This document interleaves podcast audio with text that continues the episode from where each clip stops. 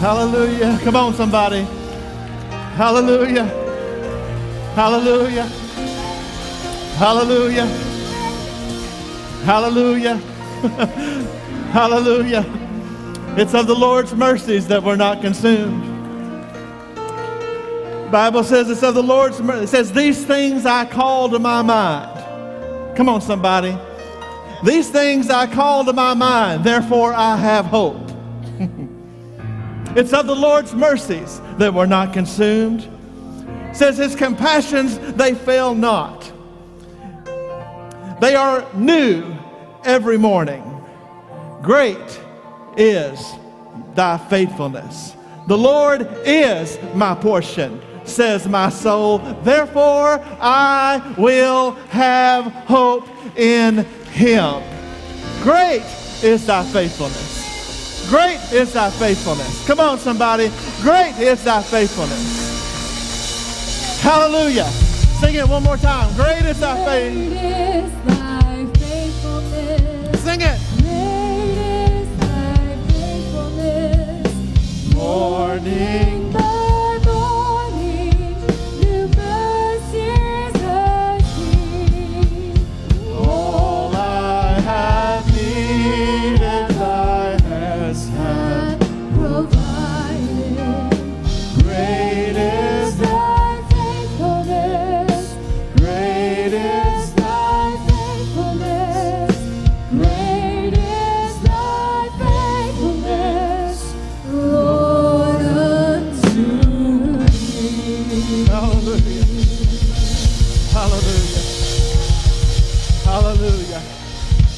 His name.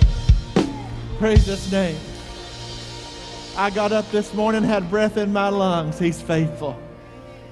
He picked me up, turned me around, set me on solid ground. You know what? He's faithful. I ate yesterday. I anticipate eating after a while. He's faithful. I got to come and worship freely in the house of the Lord among the saints. He's faithful.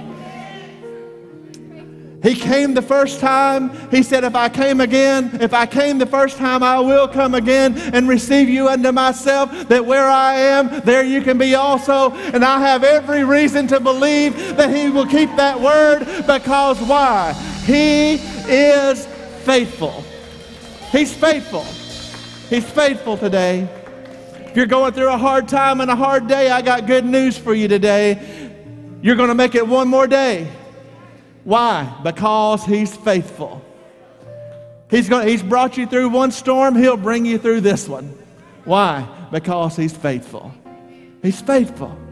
He's faithful. Acts chapter 1 this morning. Acts chapter 1. Luke is the writer, the great historian. Luke was faithful to give account. How do I know Luke was faithful? I read in Paul's dying days when he's about to leave this earth, he knows that he's about to meet the executioner's sword. He said, Timothy is on his way, and I hope he makes it here. He said, But only Luke is with me. What's that tell me? That Luke was faithful. He gives us the account of the book of Acts. It says the Acts of the Apostles. Your, your Bible probably says the Acts of the Apostles. But we know what it really is the Acts of the Holy Spirit. It's the acts of God. He's the same yesterday, today, and forever. What He done then, He will do today. I, I don't think I, I, I couldn't stand before you and preach His word if I didn't believe that, that God was the same today as He was yesterday, and He will be again tomorrow. He's never changed and he never will. That's why I can't buy into the lie that the gifts of the Spirit are not for today, that the power of God ceased with the age of the apostles, because that would be a changing God, and he's a God that changes not. What he does, it says he is no respecter of persons. That what he's done for one, he will do for another. So I got news for you. If he gave them power in the first century, he'll give us power today. Why? Because he is faithful. Bible declares that he is not a man that he should lie, nor the Son of Man that he should repent. He said, What I say I will do, that I will do. You can take it to the bank, you can cash the check. He's faithful today. Hallelujah. I'm thankful for a faithful God.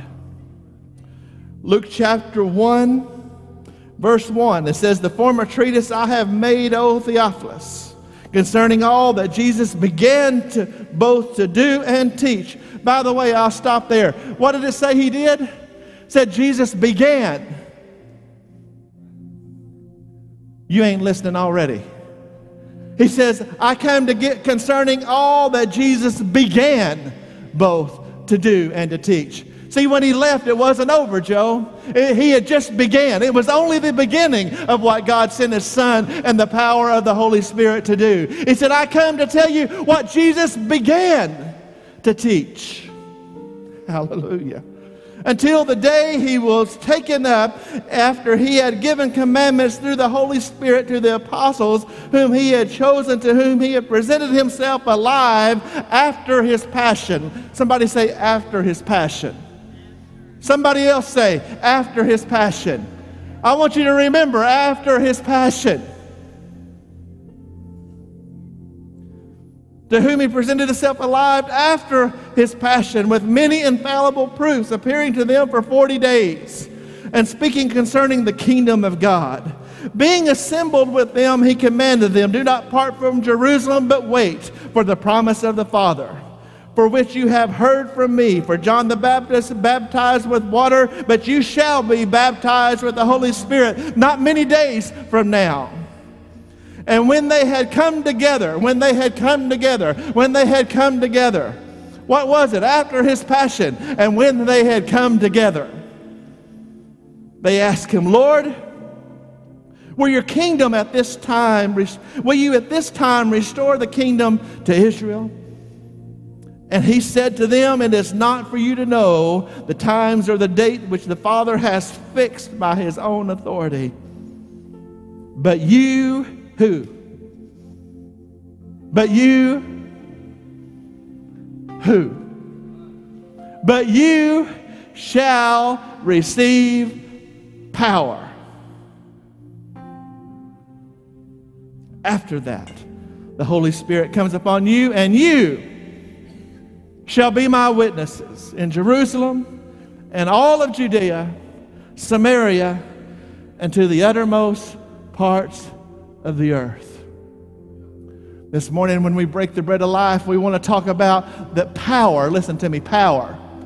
Power comes after passion.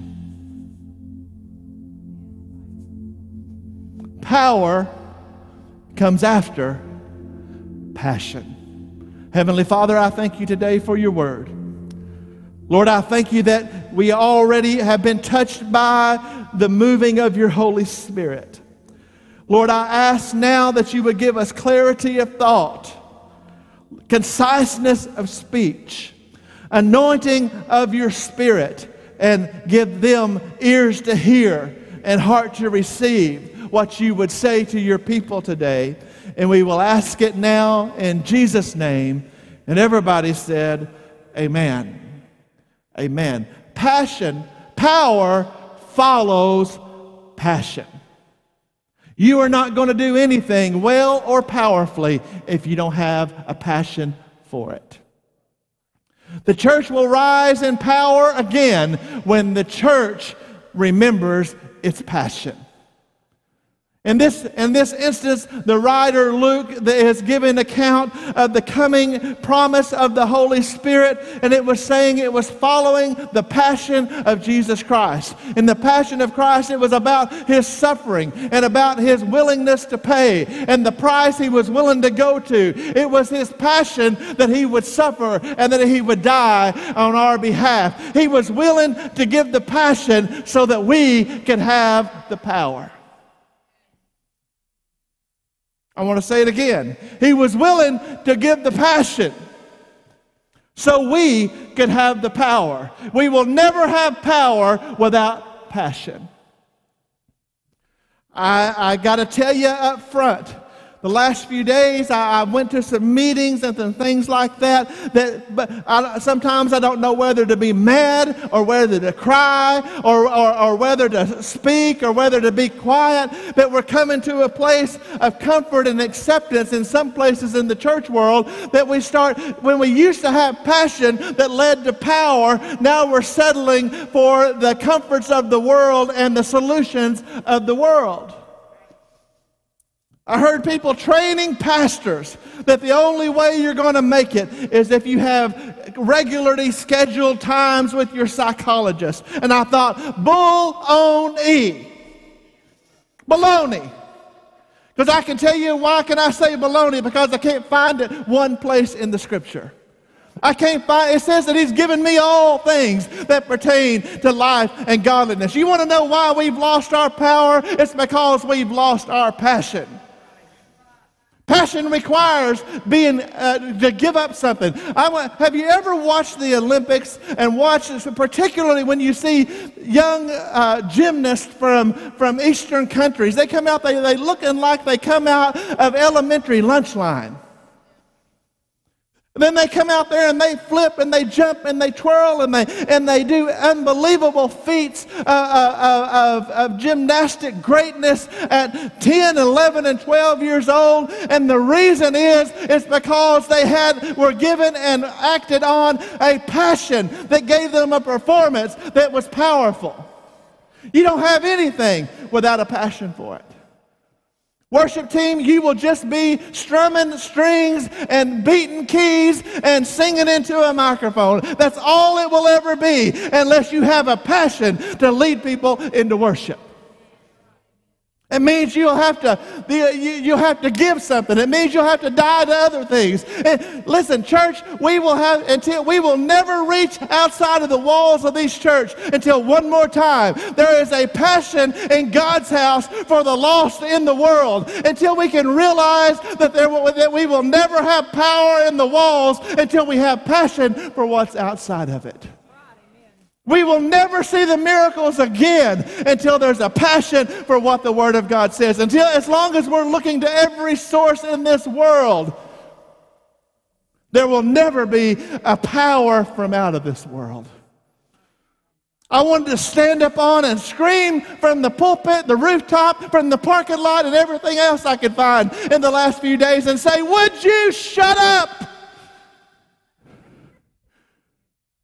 No wonder we're being trained at the highest levels to settle for the remedies of this world whenever my source is not from this world. The, my, the source of the power of the church was never in an office somewhere. The source of the power of the church was never, was never anything that the, that the brilliant thinkers could come up with.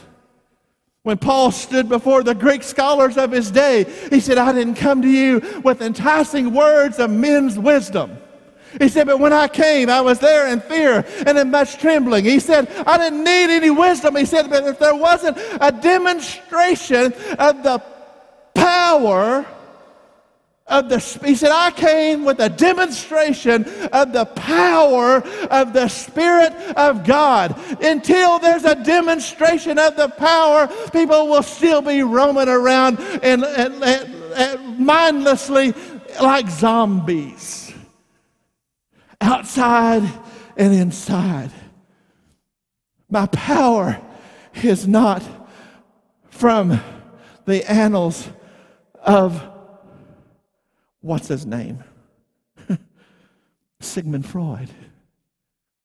My God. Think about what I'm telling you. My Lord and my God. Sigmund Freud hated this God that we served.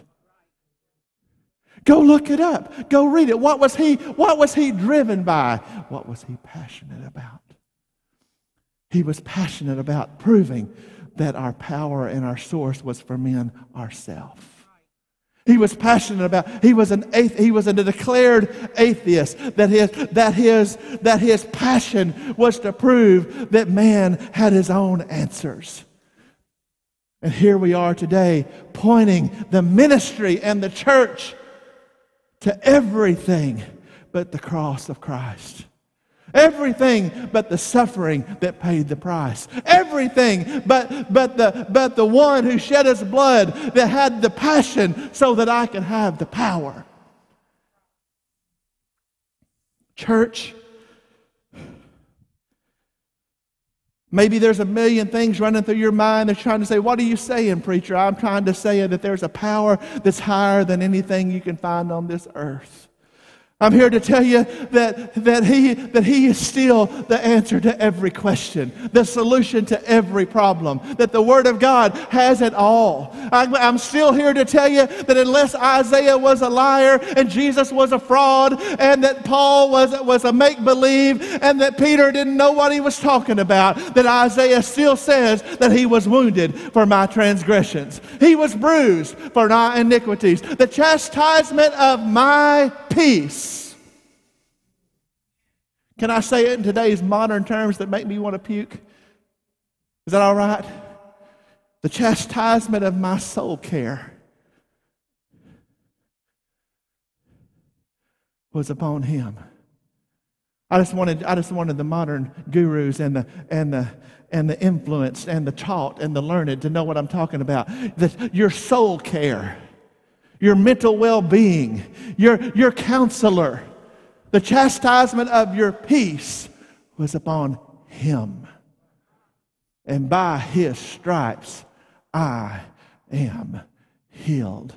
He saved me by his blood. He gave me peace of mind by his blood. He healed my physical body by his blood. That there is nothing, he didn't leave a thing undone and he didn't leave a thing up to this world. I'm so sick of people telling me they're not saying it with their words, but they're saying it with their words.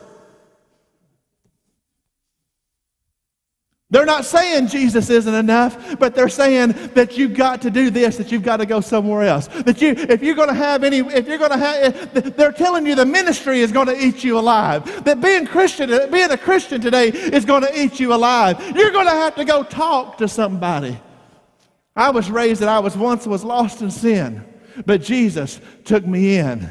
And then a little light from heaven filled my soul. It bathed my heart in love and it wrote my name above. And that just a little talk with Jesus made me whole.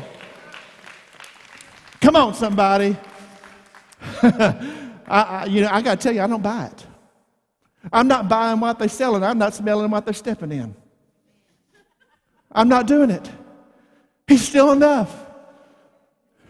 Let them teach everything they want to from Springfield to wherever. But I'm going to come by still again and tell you, He's not only enough, He's more than enough. He's more than enough, church. Somebody, He's more than enough. He's enough to touch my grieving heart. He's enough to, to, to give me peace whenever I lay down my, my head at night. He's enough to heal the wounds that happened when I was a child. He is enough to heal the, the things when somebody done me wrong that I can let it go. That when somebody is working against me, that He is working for me. I have a passion for who He is, a passion for His Word, a passion for the blood of Jesus, a passion for the truth of, of, of of the Spirit of God and His power. And I'm going to tell you, when there's passion, there will be power, but there will never be power until there's passion. Come on. If nobody ever knows my name besides the people sitting in front of me right now, the people sitting in front of me is going to know that this preacher knows that he's still enough. He's still enough. No other blood could heal my broken body. No other blood could save my sin sick soul. No other blood could conquer death and win the victory. No other blood. See, Scott, his blood was not just blood. His blood was not just blood. He's not just any other God. He's not just any other, he's not just any other one that became famous for being a spiritual guru. He's not like Muhammad. They march around his bones in Mecca and kill people in his name. And, and, and Muhammad, their only assurance of, of salvation is if you kill yourself and everybody you can, and that's your ticket. I'm going to tell you, my God didn't ask me to kill anybody, my God died for me. What makes him different? I have heard some people say, oh, we're so close that we ought to just get along. We're not close at all. See, because there's no other name given among men whereby I must be saved. He's the, he's, he's the only way. Whenever he said, he told, he said, I am the way. I am the truth. I am. If you're looking for truth today, I'm going to tell you the truth is a man, and the man's name is Christ Jesus. It's not a theory, it's not a notion, it's not a dictionary, a encyclopedia, or a Google search. The truth is a man, Christ Jesus. He said, I am the truth. He said, and you can know me. You can know the truth, and the truth will set you free. I got better news than that because I heard them telling me that there's things that you're going to uh, that happen to you that you're going to have to deal with all your life that you're never going to get free from. I thought, what Bible have you people been reading? Are you hearing me? Let me tell you, addicted soul that's trying, that's, that's, that's crying in agony because you're looking for a way out and you can't stop, and somebody's told you that you're never going to be free from it.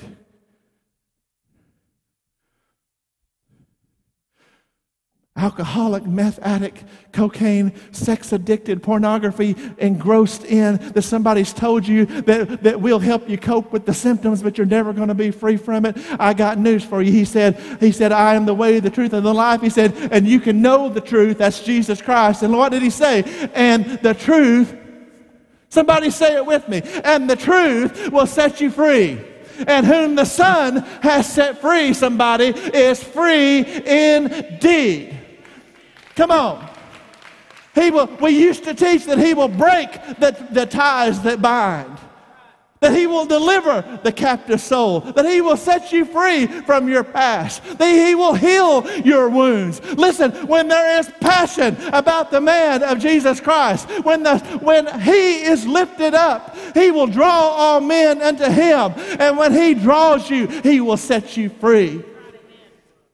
Listen to me, superintendent, district level, general superintendent, wherever you are in this world. Quit telling the people that they're bound to this old world and set them free. You have a bigger voice than that. You have a better power than that. You have a better way than the world's way. You have a better option. You have the option. You have the only option, the one that changes our lives. Come on, somebody. We got to believe it again. We got to lift him up again. We've got to know that he's still the answer. When you look at this hopeless world coming apart at the seams, that, that listen, if I didn't know that there was something bigger and better than this, Paul said, if in this world only I had my hope. What was he saying? He wasn't talking about, he didn't know, even know about a terra firma and a round world. He wasn't talking about this. He was talking about this. He was talking about the, the wisdom of the world, the wisdom of man, the schemes and the plans, and all of those things that they were, they were trying to come up with an answer. And he looked around and he said, If in this world only I had my hope, I would be of all men most miserable. If I was looking to Donald Trump or Joe Biden, I'd be of all men most miserable. If I was looking to the United Nations, if I was, if I was looking for, the, for, for what's going for the business world, for Wall Street to come up and solve my problems, if I was looking all around everywhere I could find, Neil, if in this world only I had my hope, I would join Paul and be of all men most miserable. But listen, he said, Luke wrote, he said, this Jesus was leaving. He said, he just, he just, it's just what he began to teach us and to show us. How do I know Luke wasn't making it up? That Luke wasn't just full of hot air because Jesus himself said, We forget it. And we teach around it. We, we, try to, we try to make excuses. We try, to th- we try to build theology that says something different. But Jesus said, Greater works than these. Greater works than these Listen, what these? By this point, they had seen water to wine. By this point, they, they had seen, seen him speak to the winds and the waves, and they obeyed and they marveled. At this point, he, he had walked up to, into the death room of a little girl and said, Damsel, rise. At this point, he had stood outside of the tomb of his beloved friend while his sisters were saying, Lord, if he had just got here earlier, my brother would have lived. He said, Oh, your brother's going to live again. He said, Oh, I know he's going to live again in the, in, in the day of the resurrection. She was being just like us because we'll say, Oh, they're going to be here in the day. He said, He wasn't talking about the day of the resurrection, he was talking about today. He says, Let me tell you. Remember what he did? By this time, by the time he said greater works than these, he had stood outside that tomb. They said, he said, roll the stone away. And they said, My Lord Jesus. They were southern. They said, My Lord Jesus, by now he stinks.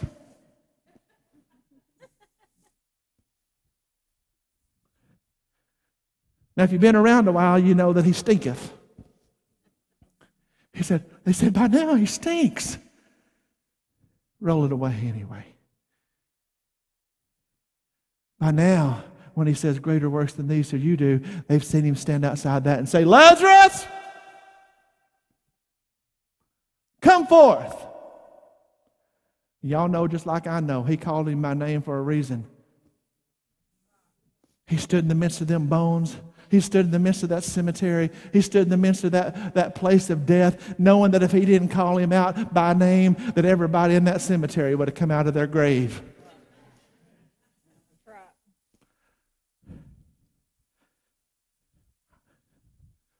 He said, I raised him up. Now, I, I, like to preach this. I don't think I preach it here, but I'll just give you a little drop. Jesus called him out and brought him back to life, but he told the people around, he said, Now you loose him. Whoo, whoo, loose him and let him go. I got to tell you, church, we better be really good when God calls them out of darkness into life. When He calls them from death into the life, that we He'll He'll call them out. He'll set them free. He'll give them life. But it's up to us to loose them and let them go. He said, "Greater works than these shall you do." See, I just gave you a few examples of what He's done by now. When He said, because I'm going away, because I'm leaving, because I'm going to send the promise of the Father we just discussed in, in Acts chapter 1, verse 8, because I'm going to do this, greater works than these shall you do. See, it was his passion that paid the price for the power that was to come. What does passion look like? I'll tell you a few scriptural examples of what passion looks like. Passion looks like this it says there was a woman one day when Jesus was in the crowd and he was walking. He was on his way to Jairus' house because Jairus was in a, a really bad situation too because he had a 12 year old daughter that was about to die. And he said, If you'll come, he said, I'm on my way. When he was on his way, he got interrupted by the crowd. And there was a, a little woman in that crowd that done this because she had a problem. See, she wasn't supposed to be there. Why? Because she had a, she had a flux, uh, she had a bloody flux. She had an issue of blood that it went on and on and on and on. See, because if you know anything about their society, anything about their law, then you know anybody that's actively be- bleeding and the woman that's actually that's actively ministrating that anything that is going on like that, that they're declared unclean and they're supposed to stay to themselves. They're not supposed to touch anybody because you know what happens if, if somebody that was that was bleeding or, or had been touched by death touched you, then you were unclean. She wasn't supposed to be in the crowd, and she certainly wasn't supposed to touch the master. But let me tell you, it says she had suffered many things and many people for many years, that she had spent all she had with the doctors and she didn't get any better, but rather she grew worse. Because, see, what she'd been told and what she knew by now is outside of, of a power bigger than her, that there was nothing ever going to change. They were just going to help her cope with what she had. But let me tell you what will drive you. Passion will drive you to go to push yourself out into places that you're not supposed to even be. It will push you past every obstacle that's in your way. It says that, that, that the crowd was great and it was so tight that there was no way that she could get to him. It says that she went through the press, that she pushed through the crowd. She said, I don't have, listen, I don't have to get in his prayer line. I don't have to join his partnership program. I don't have to have him lay hands on me and spit in my face. You ain't listening. He didn't have to shake me, fire tunnel me, spin me around, do double tricks and backflips. She said, if I, she said, if I'll, I'll go out and push through where I'm not even supposed to be, I'm going to get past every obstacle. She says, if I could just touch the hem of his garment. Can just touch him. How simple is that? See, her passion drove her past the obstacles. And when she pushed, when she pushed past the obstacles because of her passion, all it took was just a touch. You know how I know that's true? Because Jesus said, Whoa! Now, the King James translated it different, but that's how it was. Whoa! He said, Somebody touched me. And the disciple said, What do you mean, man? Of course, said, Look at the people around you, brother. Of course, they touched you. You're in the middle of a, it says you're in the, the King James says you're in the press. There, there's so many people that you're, that you're jammed up. And you said, Somebody touched you? Oh, somebody with a little passion. Because you know what Jesus said next? He said, Oh, no, not that. He said, Somebody touched me and I felt virtue. Now, I don't really understand because it's the only place in all of the New Testament that dunamis was translated virtue.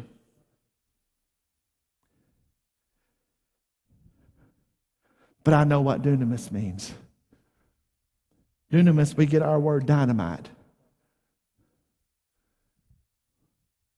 But scripturally, it means creative, explosive power. Hence, dynamite. Dynamite changed everything when they were building railroads. It made ways where there was no way. Jesus said, Oh no, I felt power leave me. All of the crowds around him Everybody that was thronging him, everybody that was touching him, there was no, there was only one that had that touched him with passion that drove her to faith that if I just touch him, power.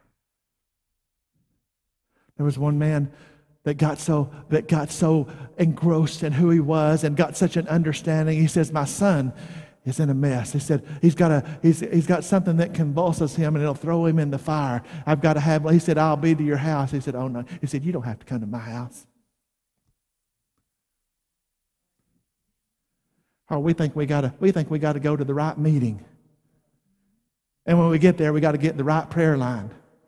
And the right person's got to touch you, and they got to play the right song, and, and they got to juke and jive, and all. And I'm, I'm for juking and jiving, but that's not, that's not what it's about.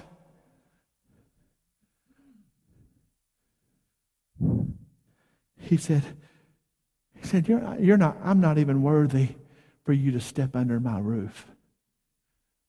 He said, but if you'll just speak the word, I know my son will be healed. Did I read that right? That that was a Roman centurion. Is that what I read? A Roman centurion. You so out of the covenant. A man that everybody around Jesus hated, no doubt in my mind. Do y'all know that?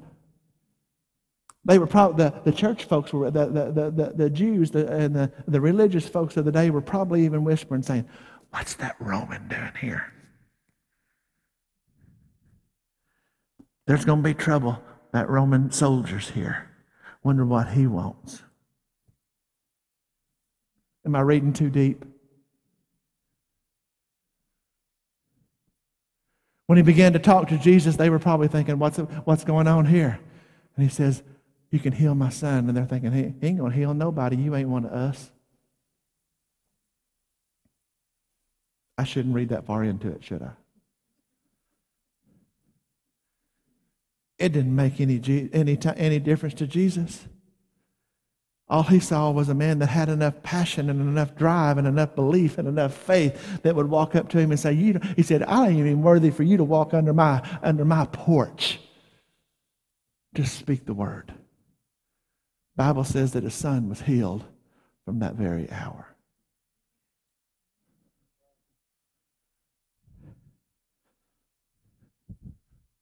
Church, I've made up my mind. Boy, every day, every step, everything that goes by, every headline I read, every time I, I, I, hear a compromise from, from the religious establishments that says just settle, it makes me square up a little further. Plant a little harder. Dig a little deeper. I've made up my mind that I'm willing to die for what I believe and what I preach. And that's not hyperbole. There may come a, die, a point when we, we're seeing right now. I used to preach two years ago that standing for what you believe might cost you your job, and nobody believed me. This is America. You know how many times I heard that? That's before I ever came to Mauriceville. I'd say, There's going to come a time that your convictions, you ain't hearing me. My daddy used to tell me growing up, my daddy had more wisdom than I knew at the time. He, he, next week he'll be gone 29 years, and 29 years later, I still realize every day that he, that he was connected to something bigger than him. And he had more wisdom than earth could give you. We need to be around, we need to surround ourselves with people that have their eyes lifted on something higher than this earth can give you. He would say, Principles are, are not principles until they're tested. Convictions are not convictions until they cost you something. Anybody can crow. I'd say a few years back, your convictions might cost you your job going forward. And people would say, oh, Oh, maybe someday. I, I heard that. I, oh, maybe someday, but we're not anywhere near that yet.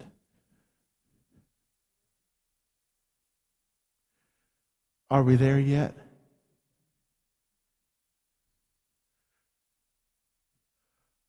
What are you passionate about?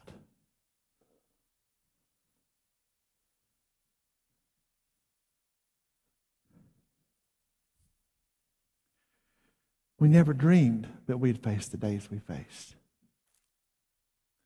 And if I just looked at, if I just looked around, if my hope was in this world,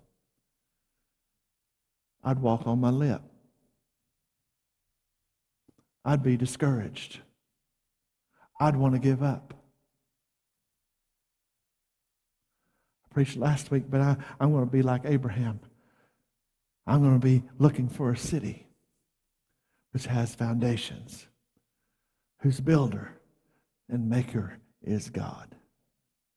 I'm going to set my sights on something higher, put my passions on something with power. I thoroughly believe right now, there's no,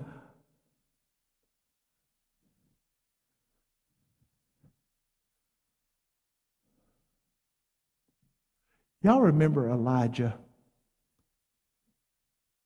We just sang a while ago, these are the days of Elijah. At the end of this, I want to take just a few minutes to talk about the passion and the power and, what, and where we're at. Spent weeks preparing us looking at what's going on, telling you what the, what the bottom line really was that this was spiritual, that this was not political, and that the church had to get their eyes off of Washington, D.C., and get their eyes raised to, to a heavenly king and a heavenly kingdom, and that, that that all this mess, that the whole, all of it was about the church? Are you convinced yet that all of this mess and all of this onslaught from the radical, nutty, crazy idiot left is about Jesus Christ? It's about the church. It's about us. It's not about Washington. Have you figured that out yet?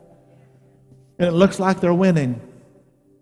If you just look at everything natural, it's looking like they're winning. But there are people being stirred all over this country and all over this world. Some of them have been a little bit drowsy and a little bit asleep. Some of them has just been in the, in the, on, the, on the backside of the desert in their preparation years. Some of them have just been in a place they're in obscurity that nobody's ever heard their voice. But suddenly the, the enemy made a mistake of shutting down churches all the world and they all hit cameras and they all hit the internet and they all hit live stream. And all of a sudden you had voices coming out of obscurity that began to tell people to pray and people to seek and people to, to look to seek the, the real power of God. And their voice began to get out there and people began to get stirred. And see, it looks like everything, it looks like it's out of control and like that it is hopeless. But there was a day leading up to a time. And see, in the last closing words of Malachi, we looked at it the other night at, at men's retreat. It says that the time was coming that there would, that Elijah, that the spirit of Elijah would show back up in the coming great day of the Lord. And it said that he would return the hearts of the fathers to the children and the hearts of the, fa- the children to the fathers. And we know that, in, that there was a, a flash. Jesus said that John the Baptist come in the spirit of Elijah, and he declared repentance, and it brought the Uh, the Savior, the saving, the, the Savior of the world. And then we see in James when it says that Elijah was a man of like passions, even as we are. Do y'all know that's in there in James chapter 5? It says Elijah was a man of like passions. It means he was just like us and he had the same passions that we have. You ain't hear me. And he said, and he prayed. And it didn't rain for three and a half years. It says, then he prayed again, and the heavens opened, and it rained. How many of you know if you can command the elements, the natural elements, that that's some power?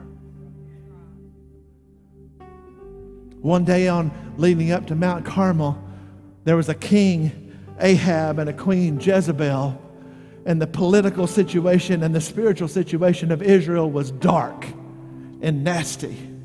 Evil was prevailing. The political leadership was nasty and ugly, and the spiritual leadership was corrupt and idolatrous. They were mixing the God of Israel with all the sexual gods of the heathen world. That's what it was. They were serving Baal and Ashtaroth. All of it was, was, was sexual deviancy. Moloch, where they were offering their unborn and their newborns as a, a living sacrifice to Moloch. Not so much different than today. And, it, and Elijah stands up and begins to cry out to Israel, to his country, to his nation, to his king, to the spiritual leaders, to everybody that would listen. One man began to cry out. He said, How long will you halt? How long will you struggle? How long will you be divided? How long will you halt between two opinions? He said, if God is God, then serve him. But if Baal is God, serve him. In other words, he said, make a decision. Get off the fence. It's one or the other. Quit pretending that you serve Jehovah while you're, while you're serving the sexual gods of Baal. While you're following, chasing the lust of your flesh. No wonder Jezebel tried to kill him. They said, What do you want to do about it? He said, Well, let's go up to Carmel. What are we going to do there? He said, We're going to go up there. And he said, We're going to have a, we're going to have a showdown between your God and my God. He said, I'll make a deal with you. Let, what's the, if, if Baal is God, let's serve him. If, if Jehovah is God, let's serve him. And he said, And let the God who answers by fire be God. Are you hearing me? And you know what Elijah did? He said, You go first. I think there's a reason for that. And I, I, I'm just going to tell you up front, I'm going to front load this last closing moments. I'm going to tell you right now, I think we're at a point in America right now when you're seeing all the burning, all the looting, all the screaming, all the hollering, all the demands, all the, all the anti-God, all the hate, all the, all the twisted morality, and all of this stuff going on. And when you're from our position, it looks like the world's falling apart and they're winning. I think God has said, you go first. He said, Elijah said, You go first. So they built an altar and they put their sacrifice on it. It says that they, that they danced and they chanted and they screamed from in the morning until the late afternoon. Said the more that they did and, then, and God, their God didn't answer, the louder they got. It says then they began to cut themselves with rocks and to begin to destroy themselves, uh, begin to hurt themselves with their bodies, trying to, trying to get a response in the supernatural. Is that what it says? And Elijah was a lot like me because he began to taunt them a little bit. I can identify with that. He said, Where's your God? And they're, you know, they're doing all they're doing. You know what I mean? They're cutting, they're dancing, they're chanting, they're uh, dancing around the thing. They're doing everything they know to do. He says, Where's he at? He said, Maybe he's going on a journey. Maybe he needed a nap. One translation said, Maybe he's in the bathroom. When they had wore themselves out, about the time of the evening sacrifice, the way I read it. They said, All right, it's your turn. I believe we got a people in a country and a land that right now they're in the middle of wearing themselves out. I do. They're, they're destroying themselves and everything around them in an outcry for in a spiritual condition. And they're about wore out.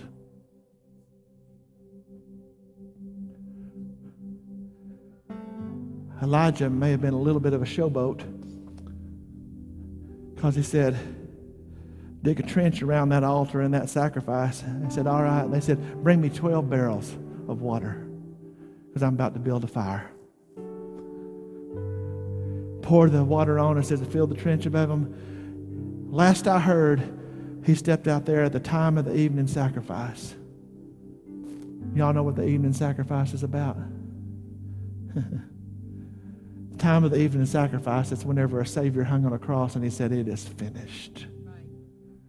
It's when the, it's when the, the wrath of God fell, uh, fell on the altar and consumed the sacrifice.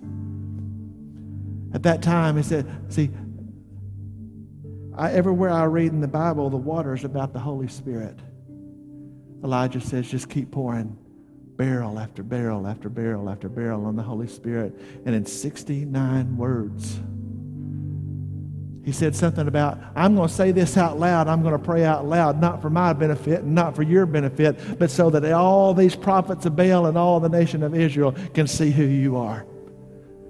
He said, I'm going to step back, God, and you see if you answer. 69 words, and he said, Amen. And when he said amen, the Bible says that the fire fell. See, after there's passion, there's power. Says Elijah was a man of like passions, even as we are. Says the power fell and it consumed the sacrifice. And it consumed the altar that the sacrifice was on. Bible says that it lapped up the water that was in the trenches and, and took in the dust afterward. And one prophet wiped out all the idolaters one afternoon on Mount Carmel.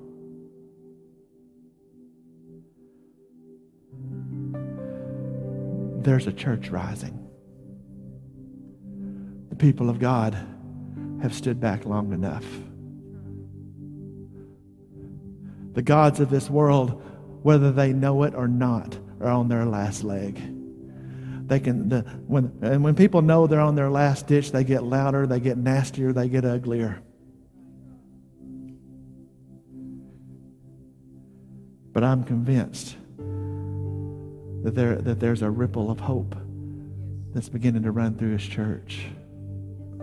Sometimes it'll feel like you're alone. I feel like I'm alone sometimes. I do. Do you? Elijah did. After that great victory, he, he wanted to die. Jezebel threatened him. He ran for his life and he went out crying in the woods and said, Just take my life, Lord. Just take my life. I can't stand it. Just take my life. I'm the only one. I'm the only one. He said, Get up, boy. He said, You're not the only one. He said, I got 7,000 right around you that haven't bowed their knee. I believe that's where we're at. Stand with me all over this place. Stand with me all over this place. Listen, passion, power follows passion. There's somebody in this house today, today that needs to know that it's not hopeless. There's somebody in this house that needs to know that He's still faithful. There's somebody in this house that needs to know that He's still powerful. There's somebody in this house today that needs to know that He's still the answer to your questions. He's still the solution to your problems. That you don't have to go chasing it to every office in town. You don't have to go chasing it to every two bit false prophet that's raising money all over the country. Man, I wish I hadn't said that, but I did. That it's Him. It's Him. It's Him. It's Him. If we'll get passionate, passion costs you something. If we'll get passionate, there'll be power.